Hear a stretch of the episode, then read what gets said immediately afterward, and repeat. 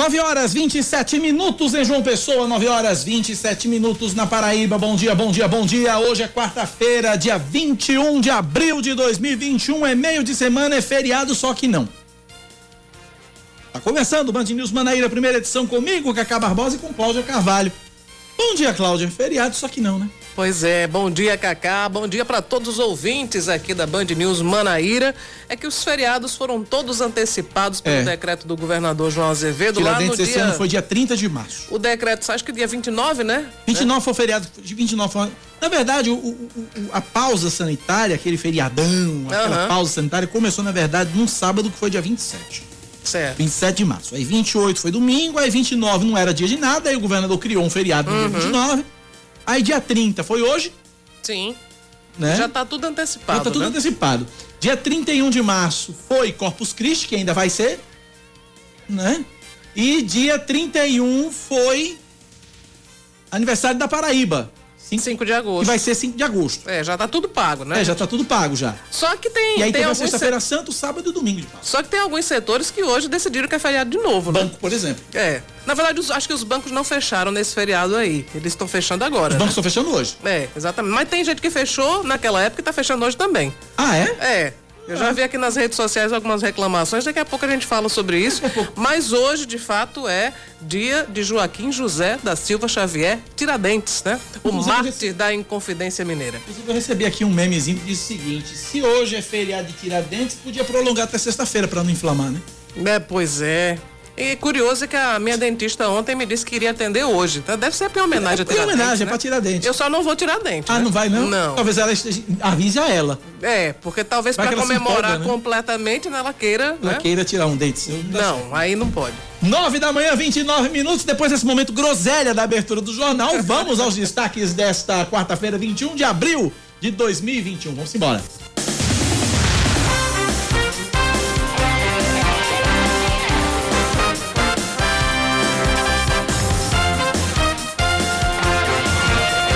Muito que bem, a campanha de vacinação contra a Covid-19 em João Pessoa está novamente, mais uma vez, de novo suspensa por falta de doses. De acordo com a Prefeitura da capital, a imunização só deve ser retomada com a chegada de mais vacinas, o que deve acontecer ainda esta semana, possivelmente amanhã. Dados do portal da transparência do município apontam que mais de 32 mil pessoas tomaram as duas doses do imunizante contra o coronavírus. Ao todo foram aplicadas em João Pessoa cerca de 178 mil vacinas. E a Paraíba testou até ontem mais de 830 mil pessoas para a Covid-19. O número equivale a 20% da população do estado. O Laboratório Central de Saúde Pública é responsável pelo processamento de boa parte desses testes, com a média diária de análise de 1.500 amostras do RT-PCR, que é o exame considerado padrão ouro na detecção do vírus. É o, Desde- da, é o do cotonete, né? É, Quem o não do, tá ligando o é, nome aqui, a pessoa Exatamente. que é o também conhecido como SUAB, é o, né? é o suave. é. Desde a ampliação e inauguração das novas instalações do LACEN em agosto do ano passado, foram realizados mais de 167 mil exames. A unidade é capaz de processar até 2 mil testes por dia, funcionando em três turnos. Seguindo com mais um destaque para você aqui na Band News FM, a Assembleia Legislativa da Paraíba reconhece o estado de calamidade pública provocado pela Covid-19 em 16 municípios. O decreto legislativo assinado pelo presidente da Casa, deputado estadual Adriano Galdino do PSB, foi publicado hoje no Diário Oficial do Estado. Os municípios a que o decreto se refere são Assunção, Belém, Cacimba de Dentro, Catingueira, Cuité, Emas, Esperança, Juru, Logradouro, Mãe d'Água, Mataraca, Mulungu, Nova Floresta, Riachão do Poço, Santa Cruz e Santana dos Garrotes. O estado de calamidade pública é válido até o dia 31 de dezembro de 2021 ou quando ocorrer o término do período de emergência internacional de saúde, reconhecido pela Organização Mundial de Saúde. Tomara que seja primeiro. Pois é, Deus queira que seja o quanto antes, É. né?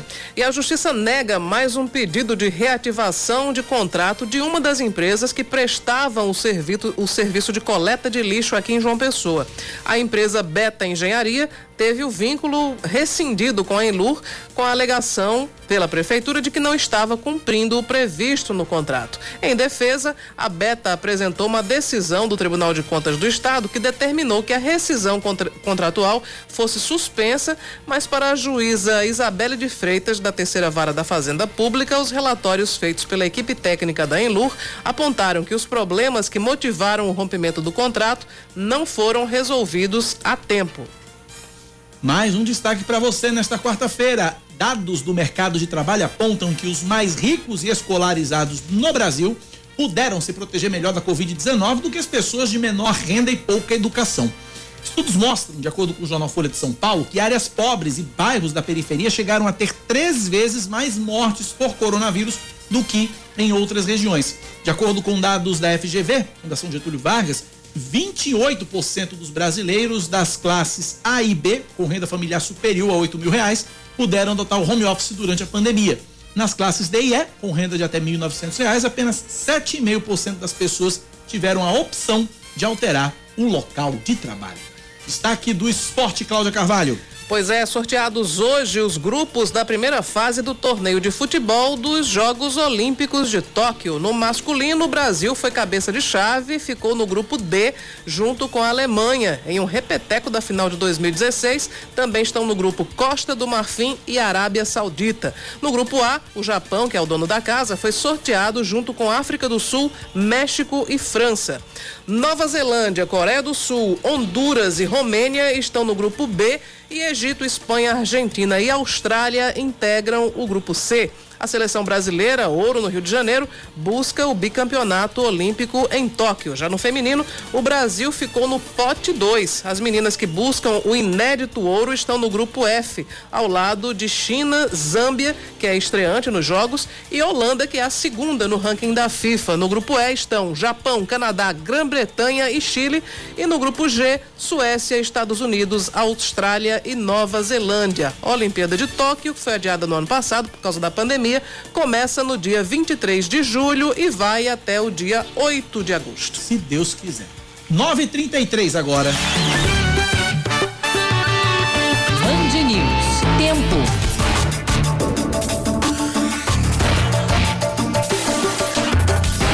A previsão da meteorologia para esta quarta-feira em João Pessoa é de sol entre nuvens, podendo chover rápido durante o dia e a noite, mínima de 22 graus e máxima de 31. Neste momento, na capital paraibana, 28 graus é a temperatura. Na Rainha da Borborema, a meteorologia prevê para hoje sol entre nuvens pela manhã e tem previsão de pancadas de chuva à tarde e à noite. A temperatura mínima prevista é de 22, a máxima pode chegar aos 31 graus. E agora, em Campina Grande, os termômetros assinalam 26 graus. 9 horas mais 34 minutos na Paraíba 934 991 9207 é o nosso WhatsApp para você participar, interagir, nos ajudar a fazer o noticiário local aqui na Band News FM. 9911 9207 934. Deixa eu mandar um abraço aqui para três colegas de imprensa que encontrei ontem com muita alegria. Um deles é um grande veterano do rádio paraibano, falo de Antônio Malvino. Ah, grande nome do rádio paraibano. Grande nome do rádio paraibano. Era ouvinte dele quando ele tinha aquele programa no final da tarde, né? É. O, era o. Hora da Notícia. Hora da Notícia, exatamente. E aí, além de Antônio Malvino, encontrei Italo Kubitschek e Edna Soares, fazem um programa na Rádio Sanhauá. Malvino também, né? Que tem um programa até de alcance estadual. É, os, é, os três é, fazem aquele programa no horário do almoço, já tradicionalíssimo na hora do almoço. Eu fui ontem, ontem eu fui, fui almoçar naquela cafeteria que fica uhum. da uhum. Rádio Sanhauá, ali na, na, na, perto da catedral. E aí aproveitei para abraçar os amigos lá na, na rádio e tal, enfim uma figura, Antônio Malvino, Ítalo, Edna, toda a equipe lá. Obrigado pela. pela pois é, um grande abraço para os três grandes figuras do rádio. E nos Paraíba. ouvem todas as manhãs. Nos ouvem todas Coisa as manhãs. Boa. Ítalo tá empolgadíssimo. Olha, tá muito bacana, você Cláudia. Obrigado. Dia desses eu, eu peguei carona até numa matéria que Ítalo fez sobre Cardivano de Oliveira, né? Que foi no dia que Cardivano foi, foi internado, ele sofreu um, um AVC Ricardo Ivando também já é um nome também é. consagrado aqui, um ícone do rádio paraibano. E eu peguei carona na matéria de, de Ítalo, porque ele resgatou toda a história de Ricardo Ivando, como é que ele começou no rádio, enfim. Que ele queria ser padre, eu não sabia disso. Também não sabia, não. Eu soube lendo lá a matéria do, do nosso querido Ítalo. Inclusive, eu soube ontem. Mas quem que... queria ser padre era Cardivando, não era Ítalo. Não era até é. Ítalo até que leva jeito mas não, não é o caso. Mas, é, inclusive, sobre, sobre Cardivando, tive a informação de, um, de uma pessoa, até lá da, da Rádio Sanhão mesmo, que é, o nosso querido Cardivando está com um dos lados do corpo paralisados por causa do, do AVC que sofreu. A família não divulga informações. É, exato. E, e- e- e o hospital também não divulga informações. Tá no trauma, se não me engano, cardigando, né? Ele foi inicialmente para o trauma, depois ele foi transferido para o Hospital Metropolitano Dom José Maria Pires. E as pessoas que sentem falta das informações é porque como a família ela pediu para que não fosse divulgado Exato. e hoje em dia existe a, a Lei Geral de Proteção de Dados, os hospitais eles só divulgam informações quando a família assim deseja. Não é o caso, então enfim a gente respeita e continua orando, rezando, pedindo a Deus que que permita uma recuperação breve do nosso querido e admirado Cardivano de Oliveira. Ele volta os microfones o quanto antes que ele faz uma falta danada. 9h37, bom dia. Ontem, entre 11 horas da manhã e pouco mais, e pouco depois das 4 da tarde, os usuários da TIM ficaram sem, totalmente sem sinal, completamente ilhados. Gostaria de saber se a imprensa tomou conhecimento disso? Sim. E se a TIM se pronunciou com uma justificativa para os usuários e também com uma compensação. Teve justificativa. Né, Cláudia? A TIM, a TIM se explicou, não é isso? É, explicou dizendo que houve rompimento de, do- de alguns Fibra cabos ótica, de né? fibra ótica e esse problema atingiu não apenas a Paraíba, né? Outros estados, como São Paulo, eh, Pernambuco também. Mas de fato houve essa interrupção. Ontem até o fim da tarde não estava funcionando. Hoje eu já até recebi algumas reclamações, algumas pessoas dizendo: ah, meu, meu telefone não voltou ainda. Eu não sei se a pane continua na, na- mesma amplitude, mas a gente vai checar. Qualquer coisa você faz o seguinte, traz. dica de quem tem, de quem usa muito celular e de quem é, é vidrado nesse negócio de tecnologia. Experimenta desligar o telefone e ligar de novo, dá uma reiniciada no aparelho, pode ser isso também. De repente a, a rede já tenha voltado e aí você, eu não sou usuário da TIM, graças a Deus, mas é, eu, é, você dá uma reiniciada no aparelho, pode ser que de repente a rede volte. Talvez esteja faltando somente isso para voltar a, a rede. Se não funcionar, aí é- é- é outra história. 9911-9207 é o nosso WhatsApp. Muito bem, a gente abriu o jornal de hoje falando exatamente que hoje é feriado, só que não, né?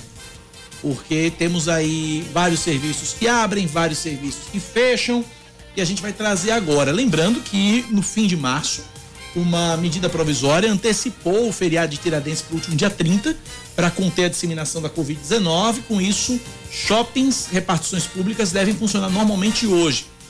Com relação às praias, em João Pessoa é permitida a permanência de pessoas com faixa de areia, na faixa de areia, uso da orla para atividades físicas e passeio, não, desde que não haja consumo de bebidas e alimentos, atividade ambulante, nem a utilização do estacionamento da orla. Os bancos, hein, Cláudia, parece que não funcionam, né? É, segundo a Federação Brasileira de Bancos, as agências bancárias não vão abrir, mas os serviços de autoatendimento vão funcionar, assim como os serviços por internet e também os serviços por telefone. Transporte público segue sem alteração e opera com a frota completa de acordo com a CEMOB. A gente traz também as informações sobre a CBTU. De acordo com a CBTU, os trens e veículos leves sobre trilhos, os VLT, funcionam normalmente. Começaram às 5 da manhã e vão até às 7 e 25 da noite. Já na Universidade Federal da Paraíba, o- ela adota o feriado nessa quarta-feira, seguindo o calendário nacional de feriados. É Aí, isso. é isso. Então é, uma- é um feriado, lá, meio cá, é- não é feriado. Só é pro banco. É, Só não pro é. banco. De forma geral, não é feriado. Ah, sobre a TIM, é, é, nesse momento não há pane. Né? É, o ouvinte aqui tá dizendo que o sinal da TIM voltou ontem mesmo. Exatamente. Eu tenho um, um- um site também, que aí eu vou dar a dica para os nossos ouvintes, que se chama downdetector.com.br que você pode verificar sempre que tiver em dúvida se a telefonia está funcionando, se houve uma pane, você vai lá. downdetector.com.br, ele mostra todas as operadoras, você clica no ícone da operadora que você quer e ele diz se ela está em pane ou se ela está funcionando. Nesse momento a TIM está funcionando sim. Dá um detector, né? É downdetector.com.br. Ah, tô vendo aqui. Tô vendo aqui. Ele tem, ele demora, ele tem um. Ele tem um verificador, Tem um né? verificador, se a pessoa é humana e pede pra você ver, ele tá pedindo umas bicicletas aqui, olha que coincidência. Pois é, pra mim também apareceu a mesma coisa, mas por volta de 18 horas aí a pane foi sanada. A Deixa eu pane abrir da aqui, tô dando uma olhada aqui. Eu vou testando, eu tô testando ar aqui o grau detector aqui pros nossos ouvintes. Eu achei, fiquei. Monitoramento de problemas e queda de serviço em tempo real. Você está tendo problema com que serve? Ah, e tem aqui a, a. Você escolhe qual operadora você quer verificar se está em pane, né? Aí tem aqui, ó, por exemplo, vamos aqui, vou pra minha. Ai, tem vários serviços aqui, ó. Tem vários serviços, inclusive as redes sociais. O, o, o, o- se o Instagram tá funcionando, se o Google tá funcionando, se o WhatsApp tá funcionando. Muito legal isso, gente. Não sabia, Cláudia? Pois é, fica a dica. Não sabia. Vai para os meus favoritos aqui, downdetector.com.br. 941 ouvintes participando com a gente pelo nosso WhatsApp 9911 9207. Vamos lá. Bom dia, bom dia Cacá, bom dia ouvintes da Manaíra FM. Passei uns dias afastado aqui, me desculpe Cacá, escutar o seu programa. Só agora eu tô sabendo que Cláudia está agora dividindo aí o programa com você. Quero parabenizar a Manaíra FM, porque Cláudia é uma jornalista para mim de grande gabarito. De grande gabarito. Gosto muito do trabalho dela. Parabéns, um grande abraço e bom trabalho dia de hoje, esse feriado de Tiradentes e também da morte de Tancredo Neves. Né? Aí, é o Paulo do Castelo Branco. O Paulo do Castelo Branco é fã de Cláudio Carvalho, ele também é fã de índio, ele gosta de índio também. Ah, é também? É, também. Paulo, grande abraço para você. Fiquei feliz demais com a, com a referência aí que você fez e não lembrava que havia sido também a data da morte Verdade. de Tancredo Neves. 21 de abril de 1985. Eu lembro que eu lembro que foi um um domingo. Eu lembro que foi um domingo e eu lembro que teve um jornal nacional de quase três horas de duração, depois do Fantástico. Terminou o Fantástico, teve um Jornal Nacional fazendo a cobertura completa da morte de Tancredo Neves. Eu lembro como se fosse hoje disso.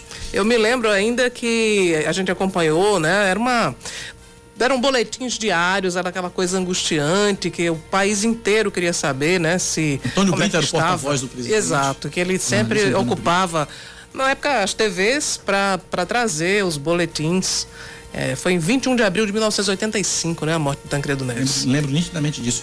Ouvintes participando com a gente. Bom dia, Cacá. Bom dia a todos da Band News. Cacá, para você ver como são as coisas, né, Cacá? Essa manchete que você deu aí, que os pobres foram os mais vulneráveis a essa pandemia, né? Uns porque não teve condições de se esconder dentro de casa porque teria que trabalhar para dar de comer a família e outros que podem, que for que mais pode se cuidar, foram os ricos, né? E a gente tem um exemplo aí de nosso presidente, é um cara rico, um cara bem sucedido, um cara de boa visão e um cara mais poderoso da, do Brasil, né? E foi uma das pessoas que mais é, afligiu as leis sanitárias, né? Fazendo aglomeração, é, tirando ondas de quem já se foi para outro mundo, né? E para você ver que nem dinheiro nem poder é tudo, né? Um abraço.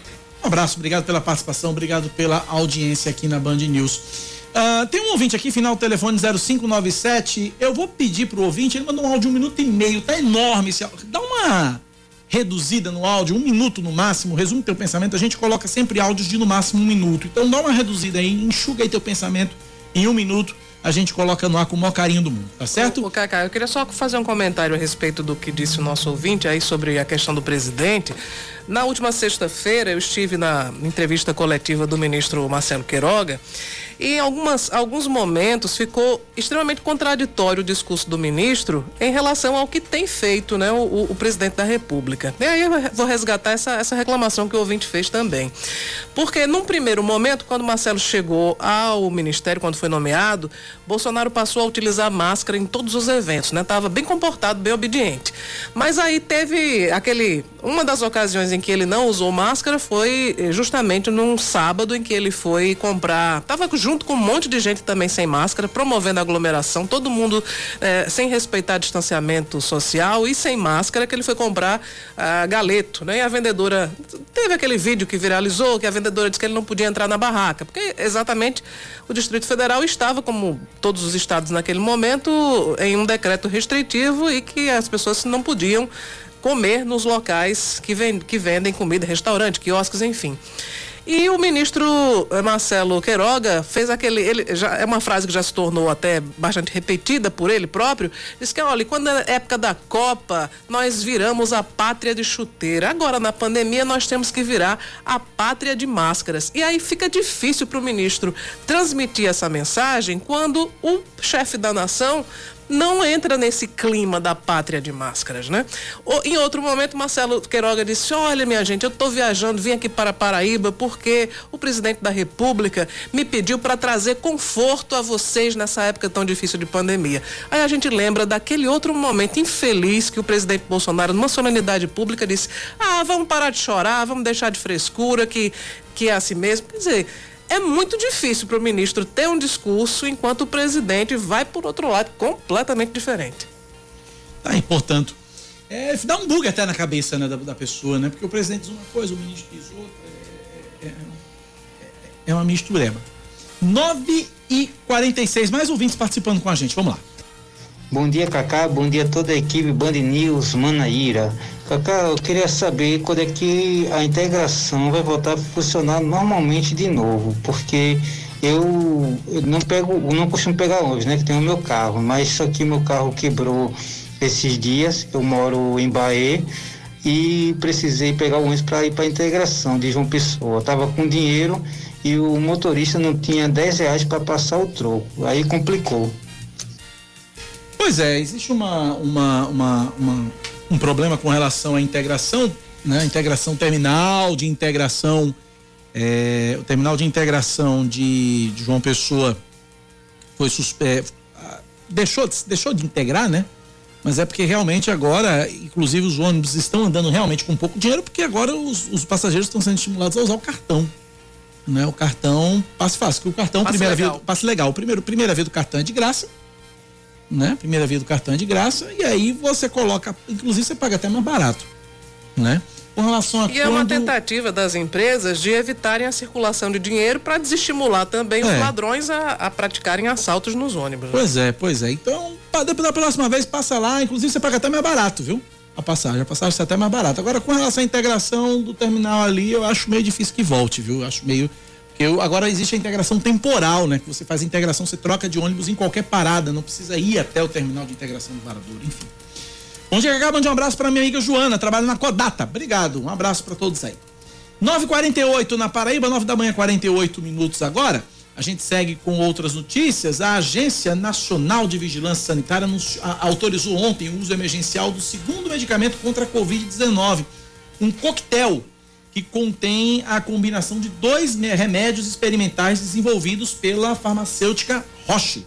A, a, aplicação é intravenosa e o medicamento é indicado para o começo da doença. De acordo com o secretário executivo de saúde do estado, Daniel Beltrame, uh, esse medicamento é restrito a hospitais e a venda é proibida ao comércio. Importante lembrar que o uso desse coquetel de anticorpos eh, está restrito a pacientes hospitalares, em um momento em que eles ainda não estão usando grandes quantidades de oxigênio e nem mesmo estejam entubados. Esses medicamentos não podem ser usados em pacientes moderados, graves ou gravíssimos. Ele teria um papel de ajudar a impedir o avanço da doença quando o paciente começa a mostrar sinais de risco para quadros mais graves. Beltrão ainda faz um alerta importante: o medicamento não substitui vacina, não substitui as medidas de isolamento social. Ele foi utilizado no presidente norte-americano Donald Trump, mas eu quero lembrar que a ciência ainda segue analisando esse padrão de medicamentos e quero lembrar de forma mais destacada e importante. Nada neste momento substitui sua firme decisão de usar máscaras e não se aglomerar como primeiras medidas de proteção que vão ser complementadas pelas vacinas e a vacinação que está em andamento. Lembrar que a Covid-19 é uma doença evitável, você não precisa ficar doente. Se você toma as medidas de proteção, e à medida que a vacinação avança, você é vacinado. Quem se vacina não para de se proteger segue usando máscaras e não se aglomerando antes, durante e depois da vacina. Pelo menos até que haja tal imunidade de rebanho, aquela imunidade coletiva, que é quando 70% do público-alvo já está vacinado. De acordo com a Anvisa, o tratamento é indicado para adultos e pacientes pediátricos com 12 anos, a 12 anos ou mais que pesem no mínimo 40 quilos e que não necessitam de suplementação de oxigênio, com infecção pelo coronavírus confirmada por laboratório e que apresentam alto risco de progressão para evolução de casos graves. O coquetel já foi aprovado para uso emergencial pela FDA, Agência de Saúde dos Estados Unidos, após apresentar bons resultados em pacientes com sintomas leves e moderados da Covid-19. Eu tenho aqui o nome exatamente dos dois é, dos dois componentes desse medicamento aqui. Deixa eu só localizar aqui. Deixa eu só localizar aqui. Um é o Casi, Casirivimab. Benza-te Deus. E o outro é o Indevimab. Casirivimab e Indevimab. Casirivimab, Casirivimab e Indevimab. É um trava-língua retado, né? Pois é.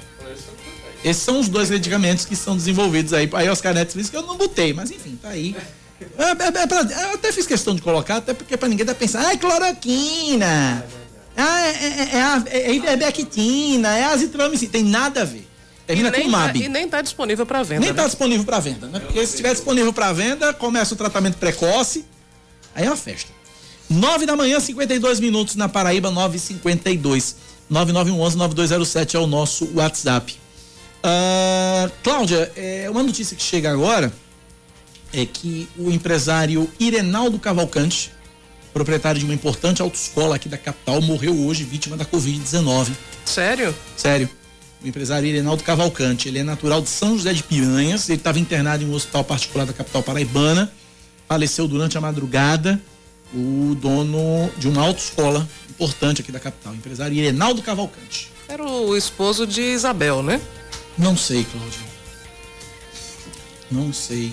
Mas é, tá aí, portanto, a morte de Irenaldo vida, Cavalcante. Sinto, muito, né? Lamentável, lamentável, lamentável. 953, Cláudia. Pois é, a gente vai trazer mais informações. Agora, ah, chegou agora há pouco uma informação de Cabedelo de que os moradores vão receber é, obras. O pacote de ações está sendo anunciado essa semana pela Prefeitura, inclui a reforma do mercado público e também a unidade de saúde da família do bairro do Renascer. A Prefeitura está anunciando aí um investimento de um milhão de reais nas duas obras e para o mercado público o pacote prevê a aplicação de 520 mil reais para revitalização, ampliação do prédio, instalação de 15 novos boxes, uma praça de alimentação, parada de ônibus, banheiros e também rampa de acessibilidade.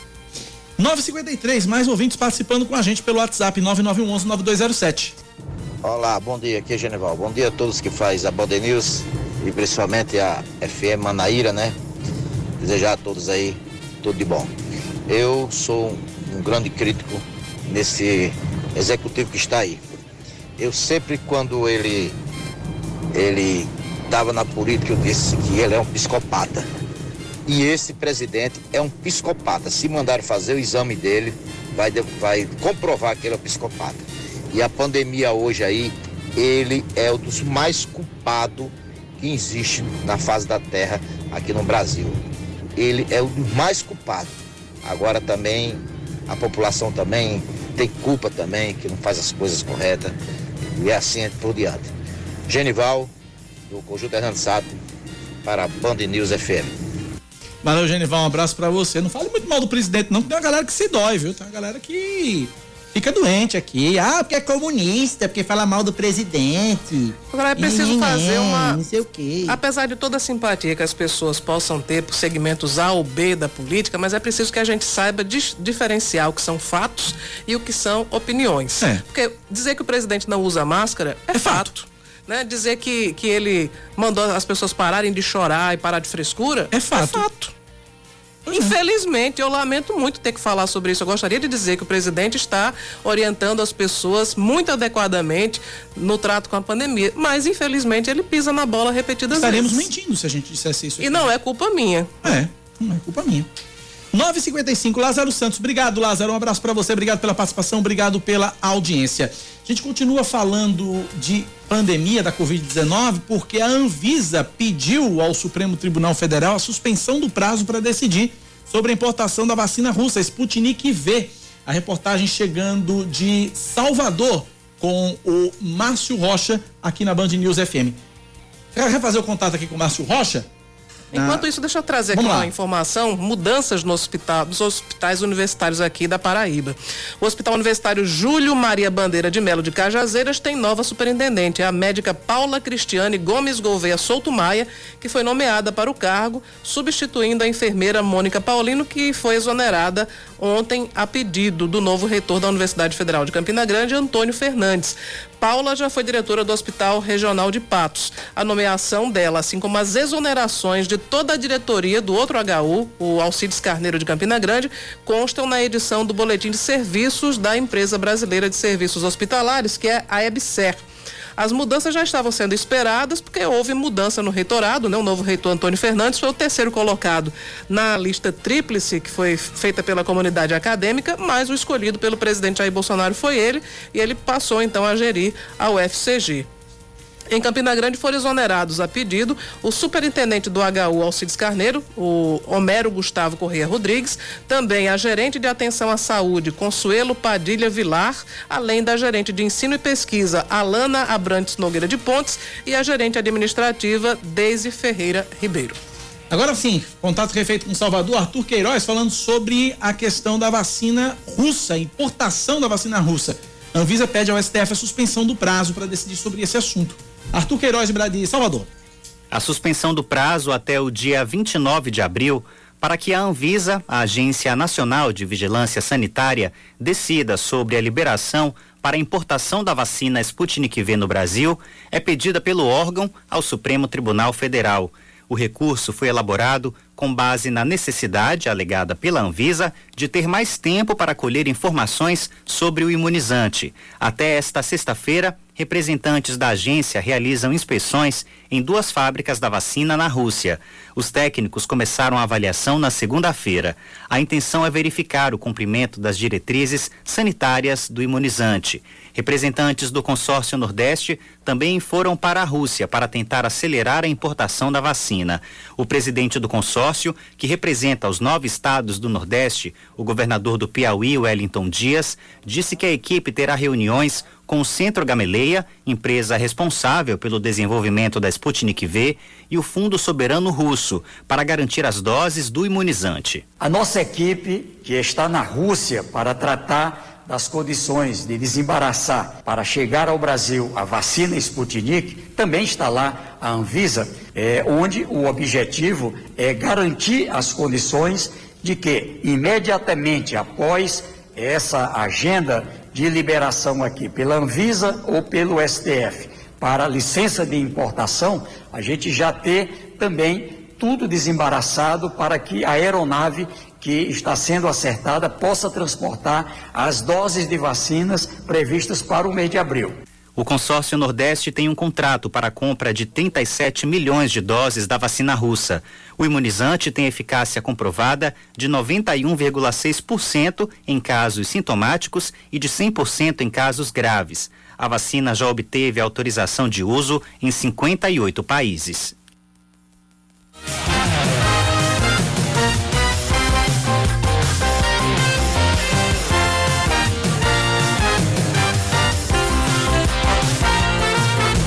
9h59 na Paraíba, pra gente ir pro intervalo, mais ouvintes participando. Vamos lá. Bom dia, Cacá. Bom dia a todos que fazem programa. Bom dia a todos os ouvintes. Realmente, Cacá, tem pessoas que se dói, né? Quando fala mal dos atos do presidente, né? Eu, porém, sou um eleitor consciente. Né? Meu nome é Ailton, sou um eleitor consciente. Votei nele, acreditei em seu trabalho, acreditei em suas promessas, mas hoje eu vejo que não é o que eu pensei, né? Que ele seria lá. É querer culpar todo mundo, que não deixa ele trabalhar tal. Mas a gente vê que não é assim, né? E ele foi negligente sim. Muito negligente. Ele foi mais negligente do que eficiente nessa pandemia. Isso é fato e reconheço. Infelizmente, foi negligente. Ok? Um bom dia a todos. Obrigado pela participação, obrigado pela audiência. E um outro ouvinte aqui pede para não ser identificado. Ele diz o seguinte: olha, é, o, o, é, tem um, o posto a Policlínica Maria Alice Bezerra Cavalcante. Essa policlínica fica em Tambaú. Aí ele foi lá hoje buscar atendimento e aí ele se deu de cara com as portas fechadas e a placa lá, aviso, dia 21 de abril não haverá atendimento, feriado de Tiradentes. Pronto, é, é o feriado caso, repetido, né? O que eu falei. É o caso do feriado repetido que você se referiu, Cláudio. Pois aí. é, feriado repetido. 10 e 1 na Paraíba. Intervalo, a gente volta, gente. Band News FM. Em um segundo, tudo pode mudar.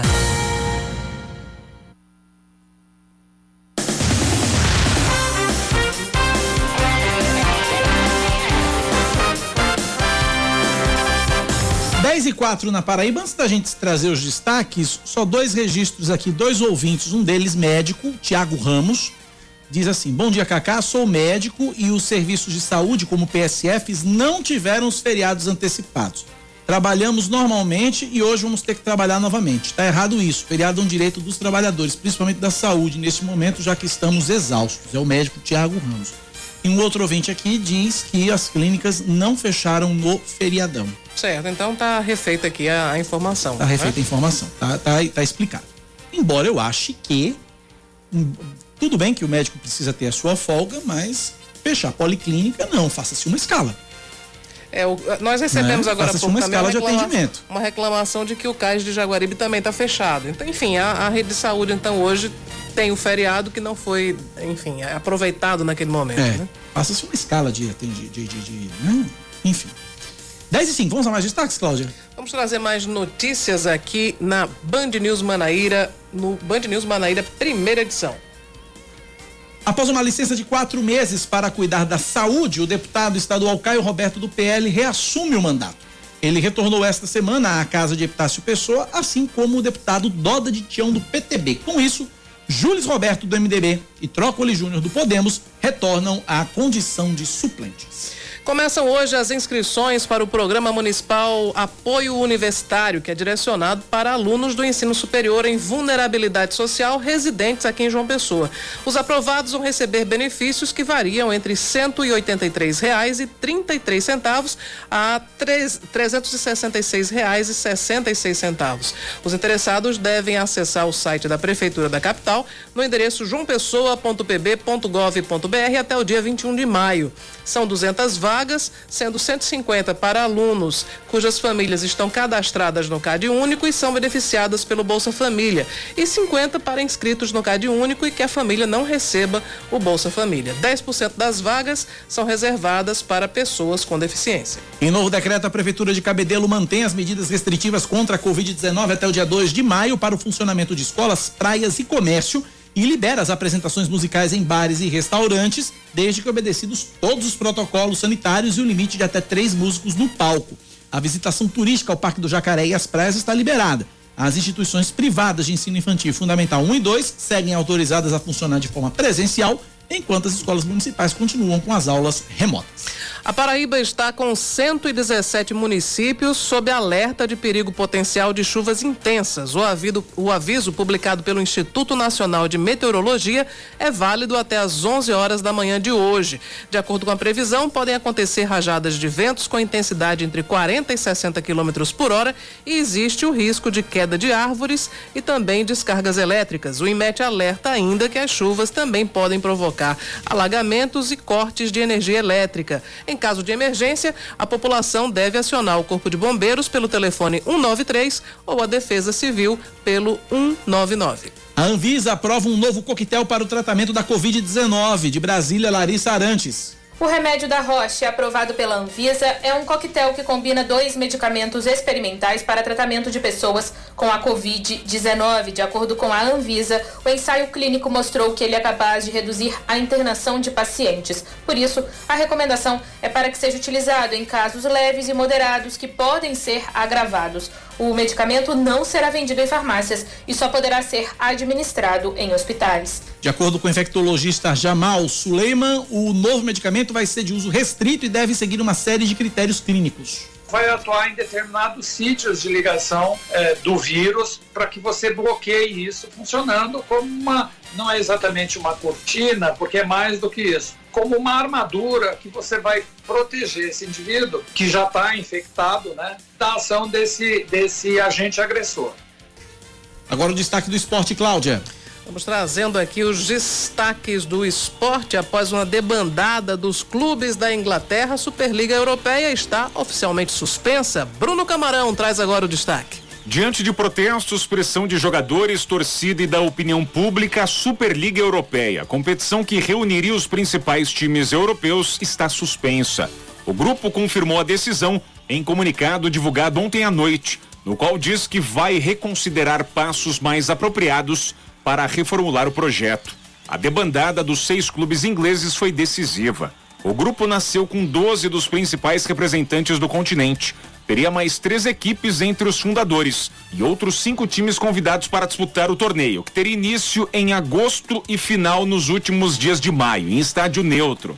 Personagens como o técnico Pepe Guardiola do Manchester City, o meia De Bruyne, também do Citizens, e todo o elenco do Liverpool divulgaram a mesma nota, na qual reiteravam que não queriam que a Superliga acontecesse. 10, 10 horas e 9 minutos, 200 vagas serão abertas pela Prefeitura de João Pessoa para alunos inscritos no CAD Único que podem concorrer à Bolsa Universitária. 10% do total de vagas são reservadas às pessoas com deficiência.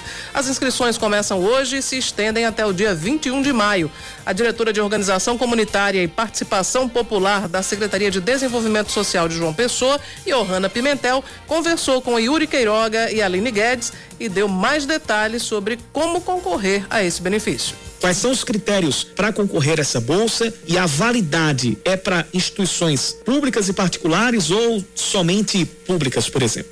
O programa a Bolsa Universitária, né, que é um apoio universitário, é um benefício da Prefeitura Municipal de João Pessoa e é disponibilizado pela Secretaria de Desenvolvimento Social, como você falou. Para fazer os requisitos do apoio universitário desta bolsa, o estudante ele precisa anexar o link vai estar disposto amanhã no site da prefeitura, certo? Anexar a declaração histórica da universidade, autenticado eletronicamente. Não, o curso não pode estar trancado, não ser portador de um curso superior e, e residir exclusivamente em João Pessoa, por se tratar de um benefício da nossa prefeitura, certo? O número do NIS com a folha resumo, é importante a gente falar que essa, essa folha resumo, os alunos eles podem tirar pela plataforma, mas é necessário verificar verificar a última atualização cadastral. Caso ele não consiga, ele pode ir ao Bolsa Família,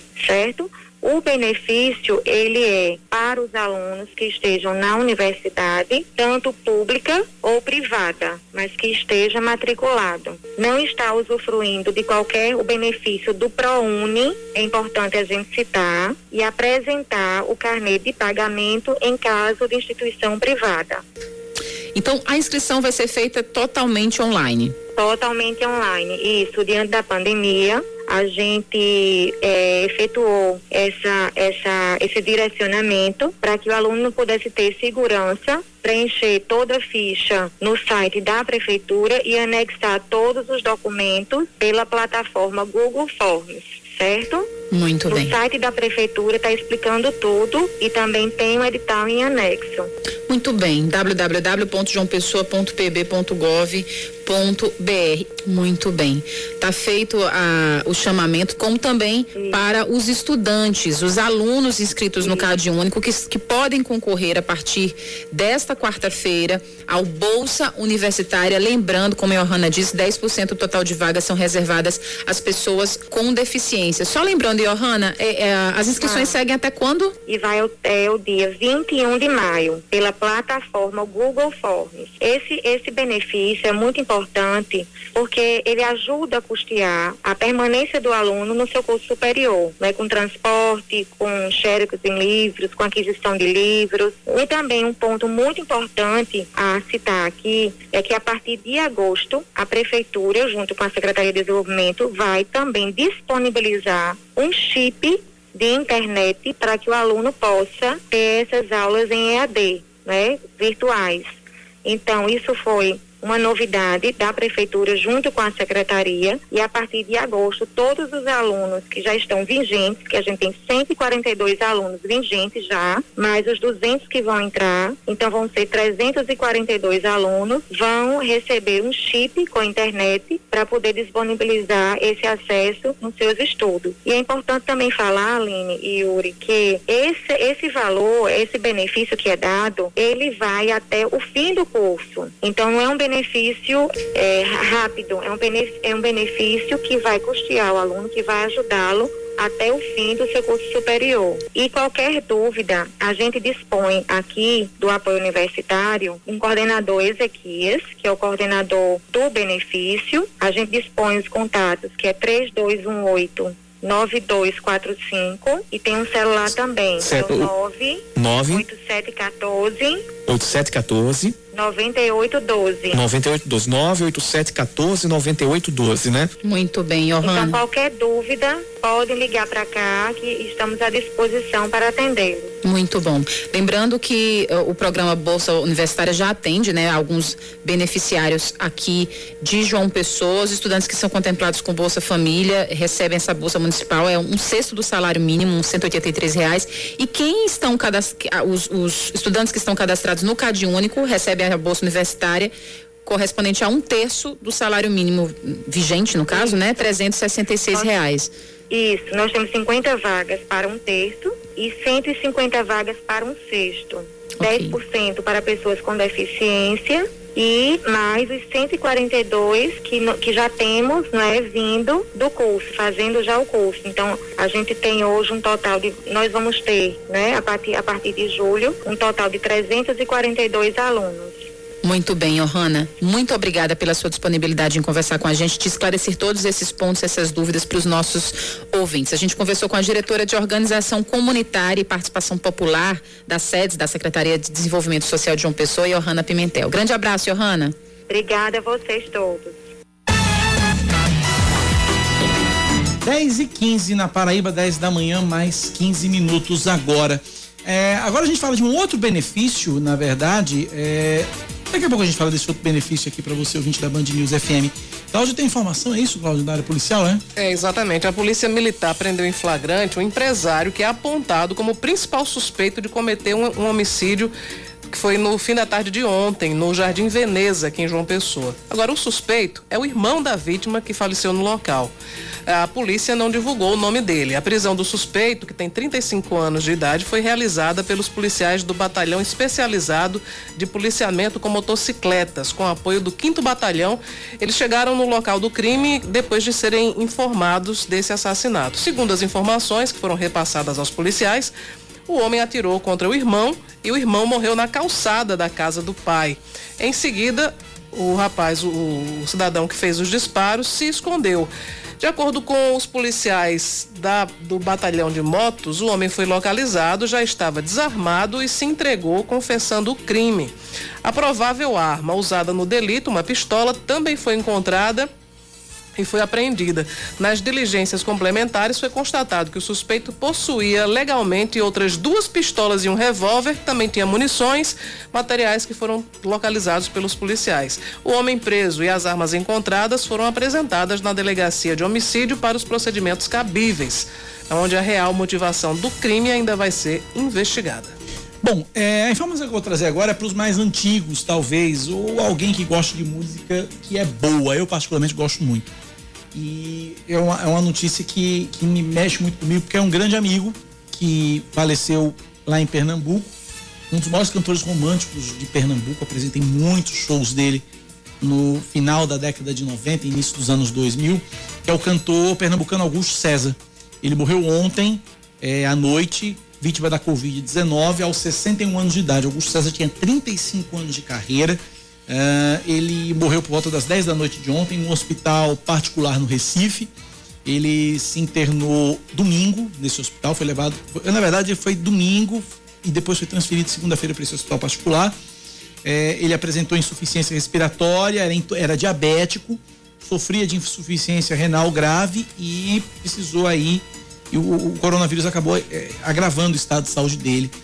E aí, uma das músicas, para quem não tá ligando o nome à pessoa, uma das músicas, aliás, o maior sucesso da carreira de Augusto, César é uma música chamada Escalada. Você vai lembrar, o ouvinte, os mais antigos vão lembrar dessa música, eu tenho certeza. Vou escalar todo o seu corpo, como se escala uma montanha, e vou depois gritar bem alto todo o prazer dessa façanha.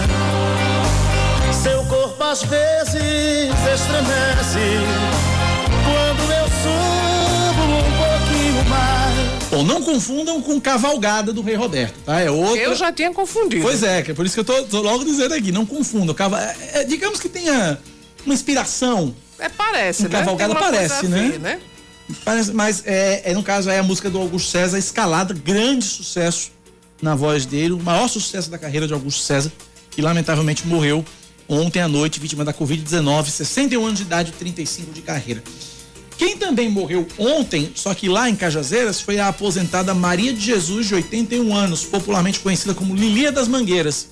Ela foi vítima de um infarto fulminante e foi encontrada morta dentro de casa. Lilia fez história em Cajazeiras porque era proprietária de uma como uma casa de tolerância. Exatamente, casa de saliência, como diria Carla Bigato, uma casa de tolerância, né, lá em Cajazeiras, Também na BR 230. Como bordel. Hã? Conhecido como bordel, bordel, cabaré, por aí vai.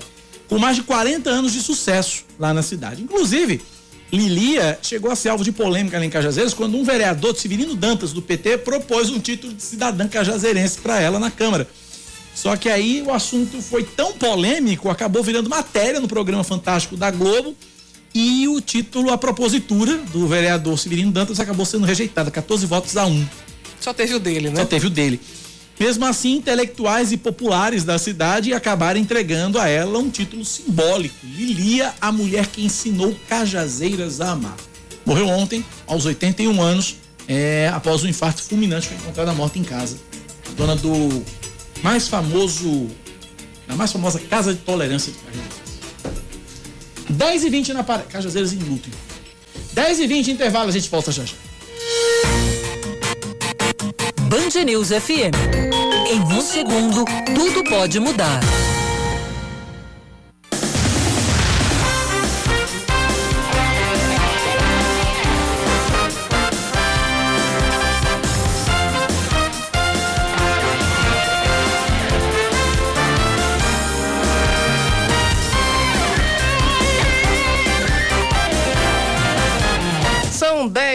Horas e 23 minutos. Você está acompanhando o Band News Manaíra, primeira edição, aqui com os principais destaques da Paraíba, do Brasil e do mundo. E ontem, na Câmara Federal, em Brasília, foi aprovado um requerimento do deputado federal Hugo Mota, prevendo regime de urgência no projeto que, em linhas gerais, prevê a privatização dos Correios. Não há ainda data para que essa matéria entre em plenário, mas, a pedido de Hugo Mota, foi aprovada a tramitação em regime de urgência. Da Paraíba votaram contra apenas dois deputados, que são deputados de oposição, Frei Anastácio e também Gervásio Maia.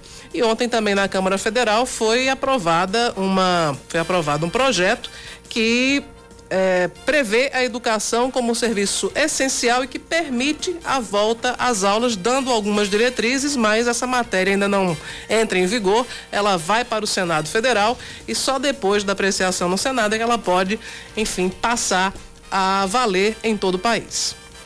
Vamos então mais destaques nesta quarta-feira, 21 de abril de 2021. Uma nova remessa de vacinas contra a Covid-19 deve chegar amanhã à Paraíba. De acordo com o secretário estadual de saúde, Geraldo Medeiros, não foi informada a quantidade de vacinas que vão ser enviadas pelo Programa Nacional de Imunizações, nem o horário da chegada do lote.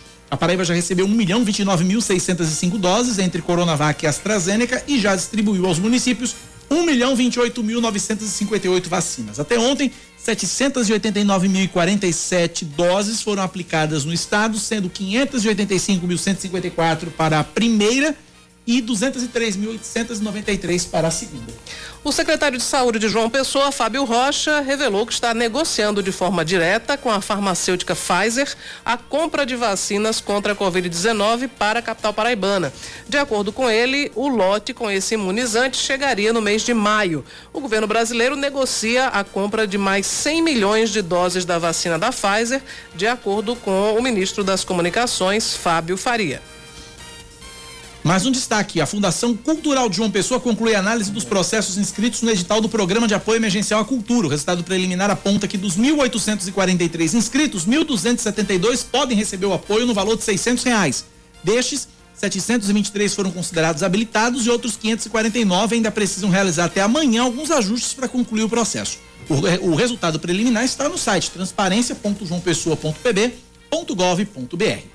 Uma lei publicada ontem no Diário Oficial do Estado obriga as empresas de telefonia e também de internet a liberarem o consumidor do contrato de fidelização em caso de comprovada má prestação de serviço. O texto também prevê que deve ser incluída uma cláusula de rescisão contratual sem custo por má qualidade, independente dos prazos de fidelização. Esse texto, que é válido em toda a Paraíba, caracteriza a má prestação de serviços como o expresso descumprimento de quaisquer das cláusulas contratuais ou de regras estabelecidas pela agência reguladora competente. Em caso de desobediência, a empresa deve ser processada de acordo com o Código de Defesa do Consumidor. Presidente Jair Bolsonaro participa hoje de mais uma reunião com empresários para ouvir sugestões e discutir a retomada da economia. Ontem, em encontro fechado, o presidente afirmou que não teme a CPI da pandemia instalada no Senado e que começa a funcionar semana que vem. A videoconferência contou ainda com a participação de 10 ministros e foi organizada pelo presidente da Federação das Indústrias de São Paulo, Paulo Scaff, que pediu rapidez na vacinação e a votação da reforma administrativa. Na cerimônia de troca de comando do Exército, o ministro da Defesa Braga Neto defendeu o respeito à democracia e pediu união contra qualquer ato de desestabilização. Ele não citou a CPI, nem os pedidos de impeachment protocolados contra Jair Bolsonaro na Câmara, mas alertou. Enganam-se aqueles que acreditam estarmos sobre um terreno fértil para iniciativas que possam colocar em risco a liberdade conquistada por nossa nação. É preciso respeitar o rito democrático e o projeto escolhido pela maioria dos brasileiros para conduzir os destinos do país. Agora o destaque do futebol chega com Bruno Camarão. O Everton Marcos Rocha, Luan Gustavo Gomes e Vitor Luiz. Felipe Melo, Patrick de Paula e Rafael Veiga, Wesley, Rony e Luiz Adriano. Este é o provável Palmeiras para iniciar a trajetória em Lima contra o Universitário pela defesa do título da Libertadores da América. A partida válida pelo Grupo A tem transmissão da Band News FM. A bola rola às nove da noite. Ontem, pelo principal torneio do continente, o São Paulo se impôs também no Peru contra o Sporting Cristal, 3 a 0, com gols de Luan, Benítez e Éder e lidera Xavier. Pela C, péssima estreia do Santos, finalista da última edição. Revés na Vila Belmiro para o Barcelona do Equador por 2 a 0. Já o Corinthians finaliza hoje a preparação para o embate de amanhã pela Copa Sul-Americana. Os comandados de Wagner Mancini desafiam River Plate do Paraguai fora de casa.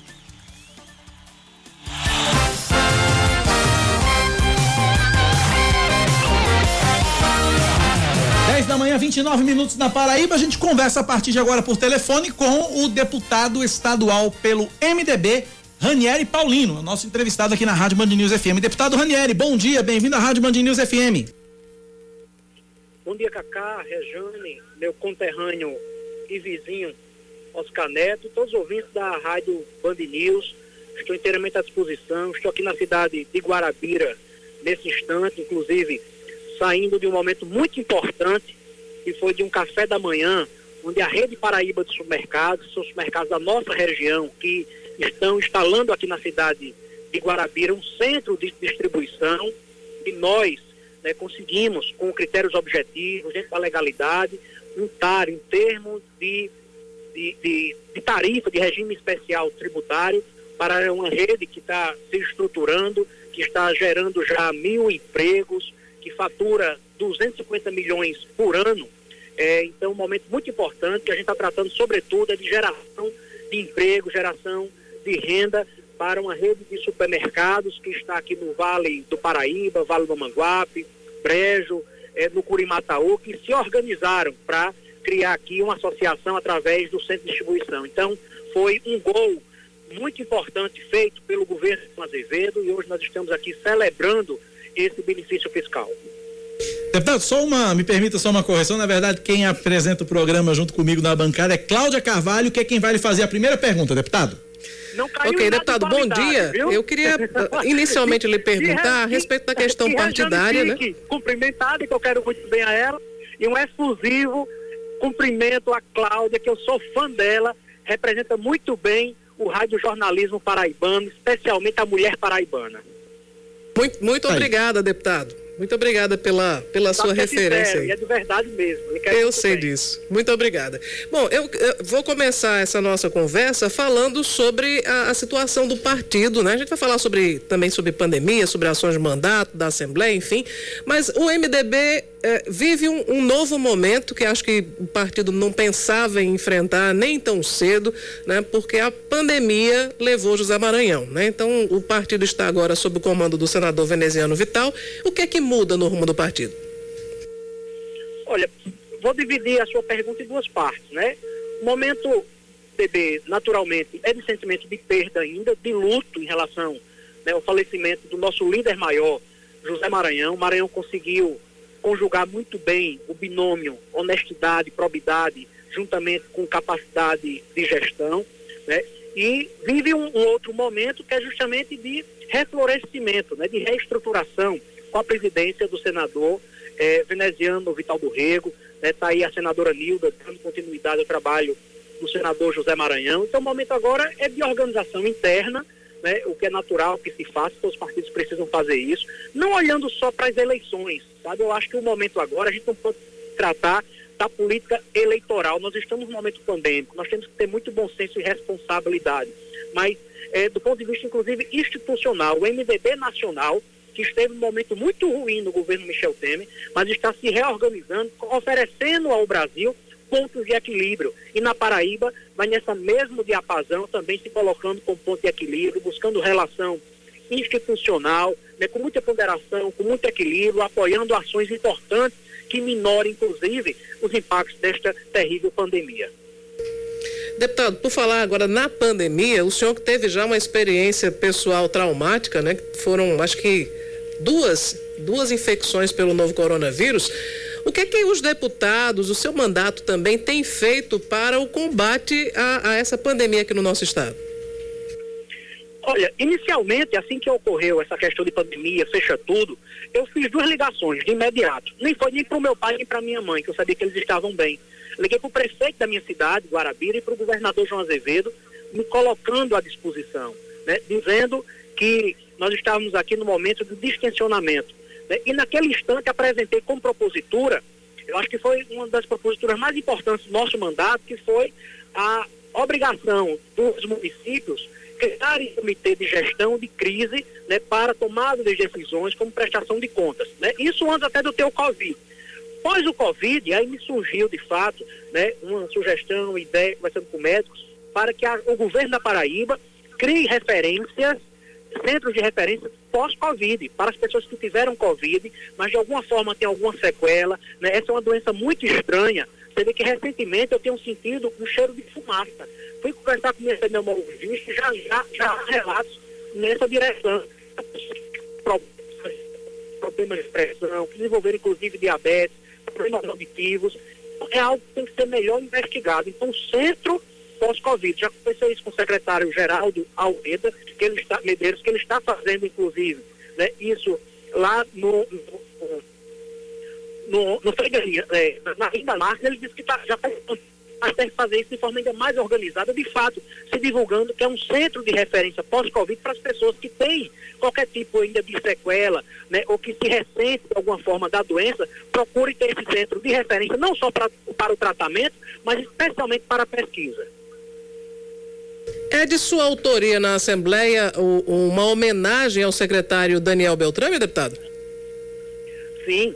É, desde o início do ano passado, eu tenho é, visto o comportamento né, muito equilibrado, é a fala muito tranquilizadora, inclusive, mesmo diante né, de pautas tão acres, de pautas tão difíceis, mas o secretário Daniel Beltrame sempre traz né, muita ponderação e passa uma segurança muito grande. Eu quero, em nome dele, cumprimentar toda a secretaria de saúde, especialmente o secretário Geraldo, doutora Renata, mas é, Daniel, que não é paraibano, né, e agora é, porque foi sancionado pelo governador João Azevedo, a lei que é, o torna cidadão paraibano e agora né, ele cumprindo né, é, um papel tão importante, mas agora ainda mais com essa honraria que é ser paraibano, que pode ter certeza é um orgulho para qualquer brasileiro ser paraibano. Deputado, a Assembleia Legislativa ela está desde o início da pandemia uh, em sessão remota, em trabalhos remotos. Agora, há um, um segmento, principalmente a oposição, que pressiona para que os trabalhos voltem a ser feitos de maneira presencial. Qual é a, a sua opinião? E, enfim, o, de, o, deputado Adriano Galdino, que é presidente, já, já disse que a, só depois da, da vacinação é que a Assembleia volta a trabalhar de maneira presencial. Olha, a minha opinião pessoal, eu, Ranieri Prefiro o trabalho presencial, prefiro. Mas nós temos que ter uma compreensão que na Assembleia não só deputados que têm comorbidade, mas servidores que têm comorbidade, especialmente o próprio prédio da Assembleia que não tem circulação de ar. Então são é, características e variáveis que têm que ser observados. Então, o que foi que eu falei no grupo, que o presidente Adriano foi muito democrático em relação a isso, consultou a todos. O que eu coloquei no grupo?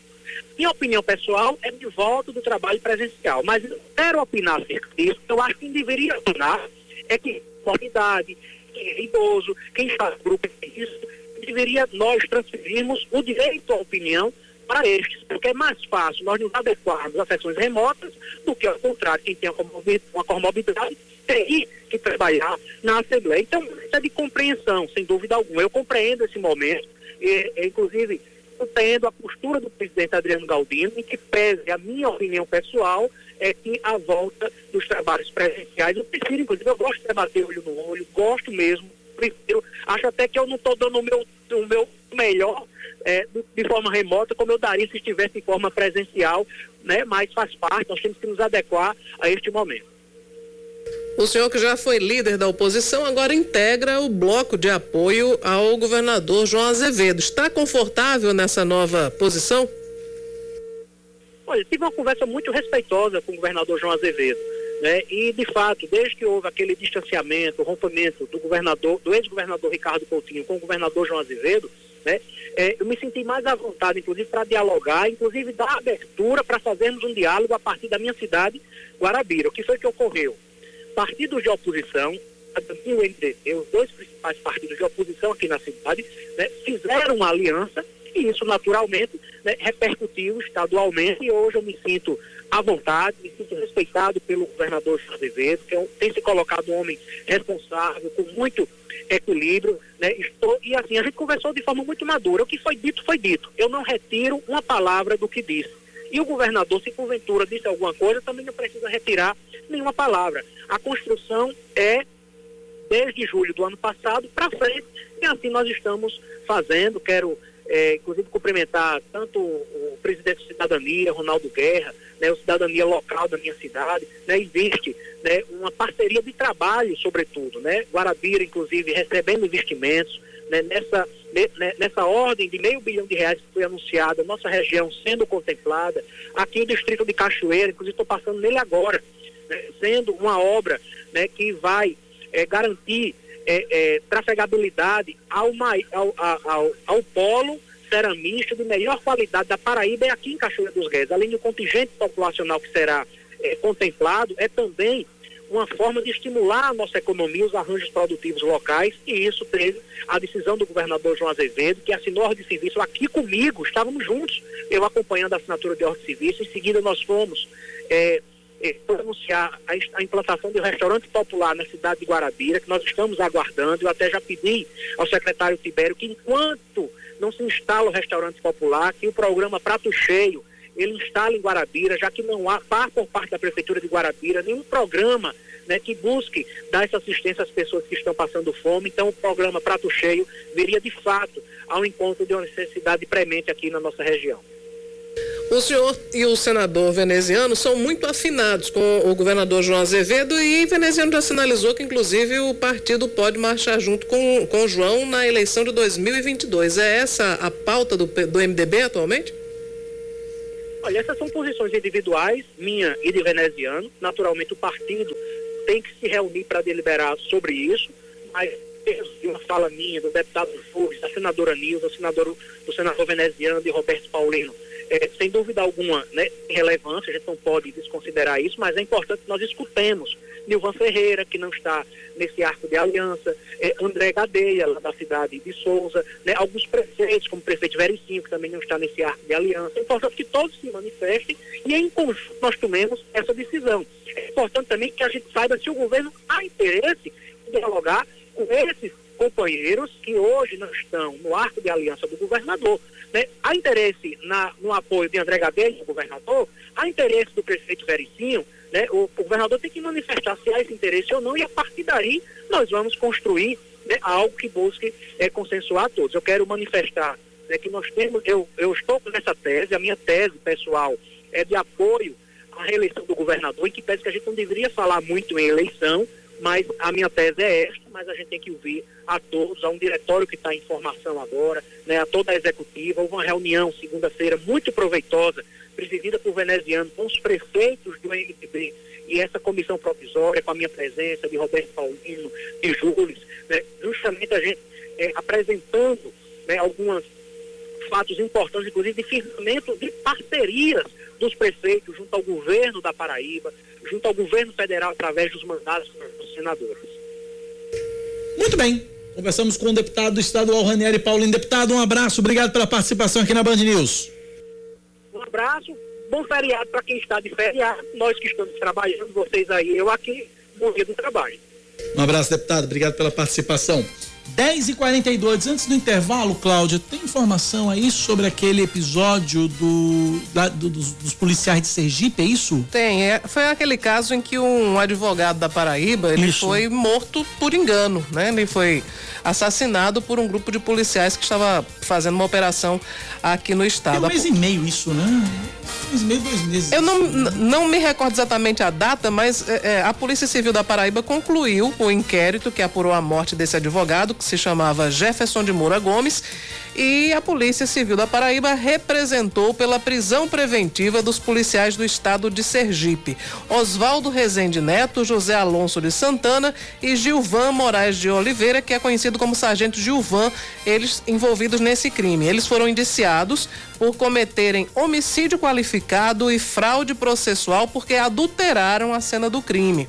O relatório final já foi enviado ao Ministério Público, que acatou a conclusão da Polícia Civil e ofereceu denúncia à Justiça contra os policiais que foram presos provisoriamente até a conclusão desse inquérito. O delegado Glauber Fontes, designado em caráter especial para apurar o caso, destacou alguns pontos que foram essenciais para a conclusão do inquérito e que justificam o pedido de prisão preventiva dos policiais sergipanos. Ele disse que os policiais estavam ali não para prender, mas para executar, porque os disparos comprovaram isso, sendo oito disparos a queima-roupa. Além disso, para tentar ludibriar a investigação, eles jogaram uma arma no carro de Jefferson e apresentaram essa arma apenas na delegacia de Patos e não no local do crime, caracterizando o crime de fraude processual. Outros agravantes foram encontrados durante a investigação. Ela revelou que o delegado da Polícia Civil de Sergipe, Oswaldo Rezende, já tinha envolvimento em uma situação semelhante que aconteceu em 2020 em Tamandaré, em Pernambuco, quando assassinou o tio de Luiz Henrique, que era o alvo que eles realmente queriam. Ou seja, já havia um problema familiar entre a equipe do delegado e o investigado Luiz Henrique, que era o alvo que eles estavam procurando. Enfim, no caso de Jefferson, me parece que foi realmente um erro terrível. Eles, Jefferson não tinha nada a ver com a operação que estava sendo realizada, nem tinha desavença nenhuma com os policiais. Eles simplesmente cometeram um erro que custou, infelizmente, a vida do advogado. Esse crime que foi registrado no dia 16 de março. Um mês e pouco, um mês e pouco. Uh, antes de ir para o intervalo, a Câmara de João Pessoa iniciou essa semana uma nova campanha para alertar a população sobre a necessidade de se manter os cuidados contra a Covid-19. Desde segunda-feira, mensagens começaram a ser projetadas em pontos de grande movimento de trânsito no início da noite, informando que a pandemia continua fazendo vítimas aqui na Paraíba. A ação começou uh, na segunda-feira, na Avenida Epitácio Pessoa. Ontem foi no bairro dos Bancários. E quem passou ali pela principal, a, a empresário João Rodrigues Alves, viu a frase: só hoje a Covid levou 3.321 pessoas, projetada na lateral do Delta Center. Hoje, o ponto de projeção vai ser edifício síntese, aqui na Pedro Segundo Cruzamento com A, Maximiano de Figueiredo. Na quinta-feira, o local escolhido vai ser um prédio no Retão de Manaíra. Projeções de mensagens em prédios foram uma forma de expressão que se tornaram mais populares a partir da pandemia. Adotadas inicialmente como forma de protesto, elas passaram a ser usadas também para informar ou transmitir frases de esperança. In iniciativa muito bacana da Câmara de João Pessoa, no sentido de conscientizar as, os cidadãos e as cidadãs sobre os, o perigo que a Covid-19 representa. Ideia aí creio eu que seja ideia do nosso querido amigo Suetônio Souto Maior, Certamente, foi sim. diretor de comunicação da Câmara Municipal de João Pessoa, Suetônio que é craque nessas coisas, só podia sair da, da cabeça de alguém como Suetônio. Parabéns, Suetônio, abraço para você. 10h46, vamos pro intervalo? Vamos ao intervalo, Voltamos a gente já, volta já. Band News FM. Em um segundo, tudo pode mudar. Band News FM. Em um segundo, tudo pode mudar.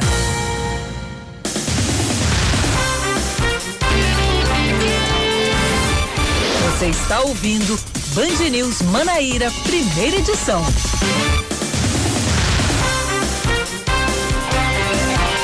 Dez horas e quarenta e oito minutos. Uau. 10h48, já está quase acabando, quase passa acabando. rápido.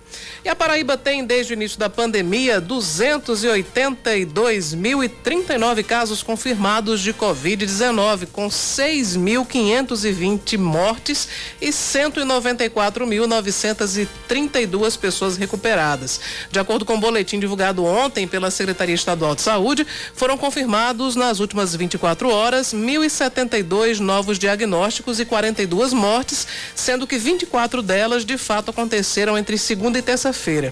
62% dos leitos de UTI adulto, pediátrico e obstétrico da Paraíba estão ocupados.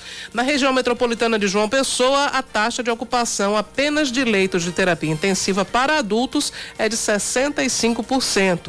Em Campina Grande, o índice é de 67% e no Sertão, 57%. De acordo com o Centro Estadual de Regulação Hospitalar, 68 pacientes foram internados nas últimas 24 horas, sendo um a cada 21 minutos. No total, 689 pacientes estão hospitalizados em unidades de referência. Mais de 2 mil inquéritos que apuram crimes cibernéticos ou de roubo de dados e de dinheiro estão em aberto em João Pessoa. De acordo com a delegada adjunta de defraudações, Josenise Andrade, os casos investigados envolvem rombos acima de 20 salários mínimos a maior parte das ocorrências é de pessoas que têm celulares hackeados depois de abrir e-mails desconhecidos ou cair, por exemplo, em promoções que pedem a ativação de códigos. O prefeito de Campina Grande, Bruno Cunha Lima, alerta que o nome dele está sendo usado em um perfil falso para aplicar golpes via WhatsApp os hackers teriam entrado em contato com empresários para pedir dinheiro sob o, sob o pretexto de que os recursos iriam para uma suposta caravana da saúde. Ontem, Bruno comunicou que nem ele e nem ninguém da prefeitura está pedindo dinheiro e disse que iria denunciar o caso à polícia. Em decisão liminar, a Justiça Federal obriga a prefeitura de João Pessoa a, nos próximos dias da campanha de vacinação, aplicar exclusivamente a segunda dose do imunizante contra a Covid-19 até que se atinja no máximo, ou melhor, no mínimo, 85% de cobertura para quem já tomou a primeira. O município ainda vai ter que apresentar o plano de retomada da vacinação, com todas as providências para resolver os problemas com o aplicativo Vacina João Pessoa e organizar as filas. Na mesma decisão, a terceira vara federal da capital determinou que o governo do estado tome, torne públicos os critérios de divisão de vacinas para cada município e monitore a aplicação das doses de reforço. Por fim, a União também foi obrigada a determinar a reserva das segundas doses em número suficiente para que ninguém fique com o esquema vacinal incompleto e que todos sejam imunizados dentro dos prazos estabelecidos em bula. A liminar atende a um pedido dos Ministérios Públicos Estadual e Federal. O Supremo Tribunal Federal determina que o ex-prefeito do Rio de Janeiro, Marcelo Crivella, seja julgado pela Justiça Eleitoral. Crivella é acusado de chefiar um esquema de propina dentro do Executivo Municipal que ficou conhecido como o QG da propina. Na decisão, o ministro Gilmar Mendes afirmou que a primeira vara criminal especializada da capital, onde o processo tramita atualmente, não teria competência para julgar o caso. Marcelo Crivella foi preso no dia 22 de dezembro. Ele e outras 25 pessoas são réus no processo e respondem pelos crimes de corrupção, lavagem de dinheiro e organização criminosa. Atualmente, o ex-prefeito do Rio cumpre prisão domiciliar. Destaque agora chegando do esporte, porque começa a fase de grupos da Taça Libertadores da América, que é a mais importante competição da América do Sul. O destaque que chega agora aqui na Band News FM Manaíra, quem traz é a nossa gloriosa Aline Fanelli. Cadê a Aline Fanelli? Tá aqui, fala Aline. Palmeiras e Atlético Mineiro vão estrear hoje na fase de grupos da Libertadores. Às sete da noite, no horário de Brasília, o Galo enfrentará o Laguaira em Caracas pelo Grupo H. A chave ainda tem o América de Cali e o Cerro Portenho. Depois, às nove da noite, o atual campeão Palmeiras jogará contra o Universitário em Lima, no Peru. O Grupo A do Verdão ainda tem Independente Del Valle, Defensa e Justiça. Ontem, quatro brasileiros estrearam. São Paulo venceu o Sporting Cristal por 3 a 0 e o Flamengo fez 3 a 2 no Vélez Sarsfield. Já o Santos perdeu por 2 a 0 para o Barcelona de Guayaquil, mesmo placar da derrota do Internacional para o Always Ready. O jogo do Palmeiras tem transmissão hoje aqui na Rádio Band News FM a partir das oito e meia da noite na voz de Marcelo Duó. 10 e 53 na Paraíba, Cláudia Carvalho, vamos a Brasília? Vamos a Brasília com Fernanda Martinelli, que vai trazer para a gente mais detalhes sobre a compra e liberação por parte da Anvisa da vacina Sputnik 5. Fernanda, bom dia. Olá, Cláudia, bom dia a você, Cacá. Desejar já de início um ótimo feriado para vocês, para todos os ouvintes e também para todos do estúdio. Ontem aconteceu uma reunião entre os governadores e o ministro da Saúde, Marcelo Queiroga, justamente para tratar sobre as questões relacionadas à Sputnik 5. A maioria dos governadores do Norte e Nordeste participou de forma virtual e quem representou os governadores foi o presidente do consórcio Nordeste, o governador do Piauí, o Wellington Dias. Ele que também é coordenador do tema vacinas dentro do Fórum Nacional de Governadores. O tema principal foi justamente tratar sobre o pedido de celeridade para análise da Anvisa em relação à liberação do uso emergencial da Sputnik 5. Já foram contratadas cerca de 60 milhões de doses que serão distribuídas entre estados e a União de forma gradativa, mês a mês. E por isso a preocupação dos governadores para que haja essa liberação. O acordo que está sendo feito agora é que se essa vacina for liberada por uma agência reguladora fora do Brasil, a responsabilidade ficará sobre os estados em relação a possíveis reações adversas. Quando é a Anvisa que libera, a responsabilidade fica sob o comando do Ministério da Saúde, mas no caso de uma outra agência reguladora, ficaria sob responsabilidade dos estados e dos governadores. O governador Wellington Dias fez um balanço dessa reunião e falou sobre a expectativa para uma reunião que deve acontecer na próxima segunda-feira. Vamos acompanhar. Compra. Acertamos para segunda-feira uma reunião é, aqui com a coordenação do secretário executivo, o doutor Rodrigo Cruz, juntamente com a, a, área jurídica do Ministério, juntamente com uma coordenação dos procuradores dos governos estaduais é, que é, tiveram a compra firme de vacina, onde o objetivo é chegar a um entendimento sobre é, como é que se dá esse modelo do pagamento, da compra da vacina. Nós já temos uma experiência que é o Ministério compra vacina do Butantan, não é, do Estado de São Paulo, é, e coloca no Plano Nacional de Imunização. É, nós vamos agora tratar. É um convênio, é um contrato de recompra, ou seja, a partir desse encaminhamento tem uma outra decisão a ser tomada. Se é, a vacina ela é um contrato pela lei que cabe a cada estado monitorar. Então imagine, o estado da Bahia, ou do Piauí, ou do Pará, ou Brasília adquiriu vacinas, as vacinas foram para o Plano Nacional de Imunização, distribuída para o país inteiro. Como é que o estado vai fazer o monitoramento? Então, sobre esse ponto, nós teremos que encontrar uma solução. A Anvisa é uma agência regulatória muito reconhecida é, internacionalmente e precisamos é, valorizar é, o marco regulatório. Né? Estamos absolutamente alinhados nesse sentido. O presidente Bolsonaro, ele de maneira reiterada já disse, olha, teve registro da Anvisa, o Brasil considera a aquisição de vacinas e de outros produtos. Bom, aí a gente aproveitou também, né, Fernanda, e ouviu aí o, o ministro da Saúde, Marcelo Queiroga, não é isso? É isso mesmo. Logo em seguida, a fala do governador veio a fala do ministro da Saúde, Marcelo Queiroga, que falou justamente sobre essa questão da liberação da Sputnik.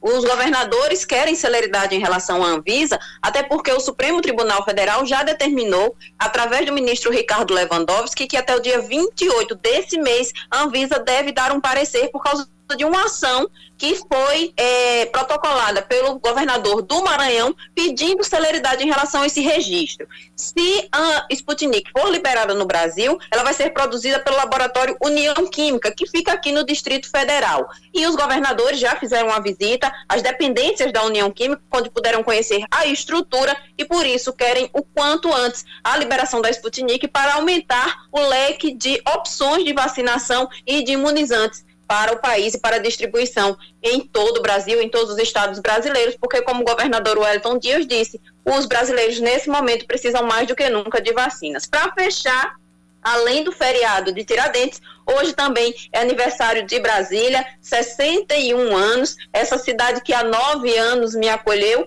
onde eu estou aqui fazendo o que eu mais amo, que é o jornalismo político, constituir minha família. Então, um abraço para os brasilienses que moram em João Pessoa, para os brasilienses que estão aqui, estão nos escutando pelas mídias sociais. E um abraço e bom feriado para vocês. Valeu, Fernanda. Obrigado pela participação. Pobre Brasília, né? Porque. ah, Não por causa de Fernanda, naturalmente, mas por causa dos outros moradores que lá estão. Na verdade, não são nem pelos moradores, é pelos transitórios, né? É, os exatamente, que passam os por lá, os inquilinos. Os inquilinos e que, que, É. que exercem a política de uma maneira É uma que, tristeza. que não nos causa felicidade, né? Uma cidade tão linda. Mas né? parabéns para parabéns Brasília. Brasília. Entre tantas idas e vindas, entre altos e baixos, parabéns para Brasília, que é uma cidade planejada, né? Uma coisa rara no Brasil, que é uma cidade que foi realmente planejada e aí ela Oscar tem uma, e Lúcio Costa. uma urbanização. Quer dizer, o centro né, da, da, da- capital federal foi, foi bem planejado, depois aí começaram a surgir outros problemas, porque toda grande cidade Toda tem. grande cidade tem.